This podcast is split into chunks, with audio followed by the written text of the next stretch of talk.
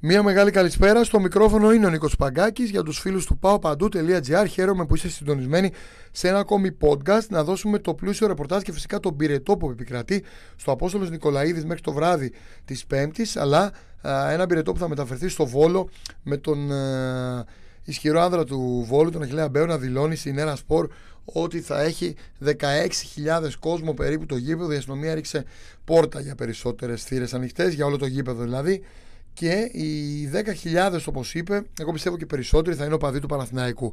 Άρα πάμε στο Βόλο όπως λέμε λεωφόρο ε, με τους παίκτες του Παναθηναϊκού να έρχονται με κεκτημένη ταχύτητα με ένα Παναθηναϊκό που είναι σε εξαιρετική κατάσταση με ένα Παναθηναϊκό που έχει ε, να δώσει αυτή την αναμέτρηση στη σκιά του τραυματισμού ε, χθες του Φρόκου, του Αϊτόρ πιο πριν και του Τριγέ πραγματικά ένα δεκαπενθήμερο μαύρο για τον Παναθηναϊκό με τους χιαστούς ε, που έχουν χτυπήσει την ομάδα και δημιουργούν έξτρα προβλήματα. Εν πάση περιπτώσει, ε, νομίζω ότι καταλαβαίνετε όλοι ότι θα στεγνώσει το τσίπουρο που λέμε στην περιοχή. Οι φίλοι του Παναθηναϊκού συνδυάζουν και το τριήμερο καραβάνια, μιλιούνια, όπως θέλετε, πείτε τους, θα μετατρέψει το Πανθεσσαλικό σε λεωφόρο Αλεξάνδρας και καταλαβαίνετε τι έχει να γίνει. Το papadu.gr θα είναι εκεί με τον Πάπη το Τζιμπίδα αποστολή. Θα περιγράψουμε το παιχνίδι. Πρώτον, θα μεταφέρουμε λεπτό προς λεπτό όλο το ρεπορτάζ και το τρίτο ημίχρονο και φυσικά, όπως πάντα, είστε συντονισμένοι στο YouTube και γίνεται panic. Θα μπείτε να δείτε live από τη μεικτή ζώνη όλες τις δηλώσεις επιτόπου των πρωταγωνιστών των παικτών του Παναθηναϊκού. Ε, με το Βόλο που είναι ιδιαίτερα δυνατή ομάδα, ένα Βόλο που Καταλαβαίνετε ότι πηγαίνουμε και εκτιμένη ταχύτητα σε ιδιαίτερα ψηλά θέσει του βαθμολογικού πίνακα και ένα βόλο που θέλει να κάνει μια στο Παναθηναϊκό. Αλλά ο Παναθηναϊκός παρά την απουσία του Αϊτόρ έχει και εκτιμένη ταχύτητα και νομίζω θα τα καταφέρει. Ο Πούγκουρα δεν δούλεψε όπως ήθελε. Ο Παλάσιος έχει κάποια μικρό προβληματάκια και ετοιμάζει το Βαγιανίδη να τον αντικαταστήσει στη διάρκεια του αγώνα. Ο coach, πάμε όμως να δούμε το βασικό σχήμα που όπως όλα δείχνουν θα έχει δύο αλλαγές. Η μία θα είναι του Κότσιρα αντί του Σάντζες. Είναι πολύ πιθανή αυτή η αλλαγή. Είναι σε καλή κατάσταση ο Κότσιρας. Εξαρτάται πώς θα πάει το μάτς μπορεί να παίξει και να το βγάλει και ολόκληρο.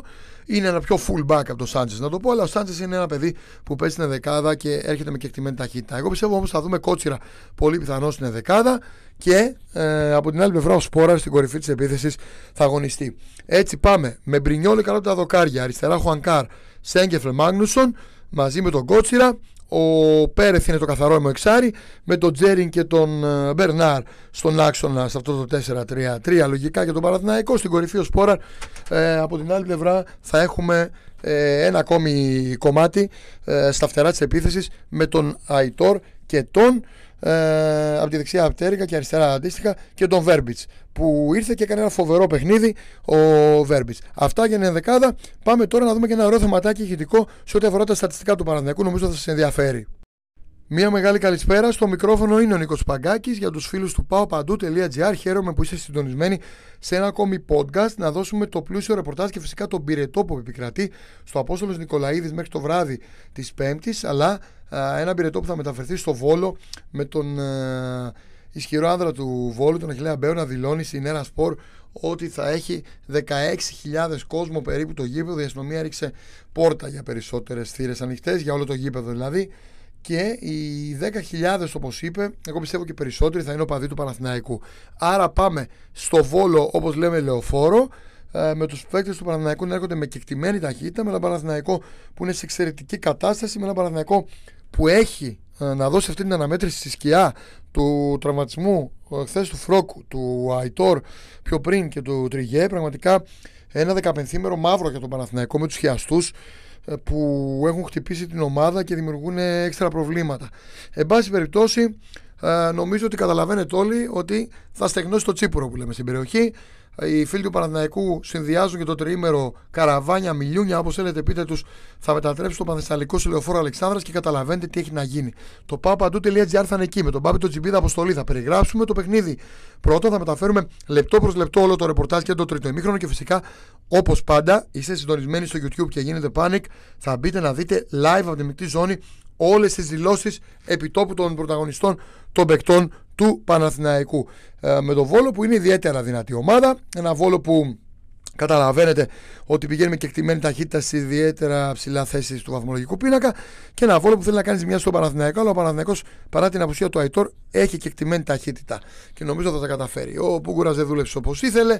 Ο Παλάσιος έχει κάποια μικρό προβληματάκια και ετοιμάζει το Βαγιανίδη να τον αντικαταστήσει στη διάρκεια του αγώνα. Ο coach, πάμε όμως να δούμε το βασικό σχήμα που όπως όλα δείχνουν θα έχει δύο αλλαγές. Η μία θα είναι του Κότσιρα αντί του Σάντζες. Είναι πολύ πιθανή αυτή η αλλαγή. Είναι σε καλή κατάσταση ο Κότσιρας. Εξαρτάται πώς θα πάει το μάτς μπορεί να παίξει και να το βγάλει και ολόκληρο. Είναι ένα πιο full back από το Σάντζες, να το πω. Αλλά ο Σάντζες είναι ένα παιδί που παίζει στην δεκάδα και έρχεται με κεκτημένη ταχύτητα. Εγώ πιστεύω όμως θα δούμε κότσιρα πολύ πιθανό στην δεκάδα και ε, από την άλλη πλευρά ο Σπόρα στην κορυφή της επίθεσης θα αγωνιστεί. Έτσι πάμε με Μπρινιόλη καλά τα δοκάρια. Αριστερά Χουανκάρ, Σέγκεφλε Μάγνουσον μαζί με τον Κότσιρα ο Πέρεθ είναι το καθαρό μου εξάρι με τον Τζέριν και τον ε, Μπερνάρ στον άξονα σε αυτό το 4-3-3 λογικά και τον Παναθηναϊκό στην κορυφή ο Σπόραρ ε, από την άλλη πλευρά θα έχουμε ε, ένα ακόμη κομμάτι ε, στα φτερά της επίθεσης με τον Αϊτόρ και τον ε, από τη δεξιά Απτέρικα και αριστερά αντίστοιχα και τον Βέρμπιτς που ήρθε και έκανε ένα φοβερό παιχνίδι ο Βέρμπιτς. Αυτά για την δεκάδα. Πάμε τώρα να δούμε και ένα ωραίο θεματάκι ηχητικό σε ό,τι αφορά τα στατιστικά του Παναθηναϊκού. Νομίζω θα σας ενδιαφέρει.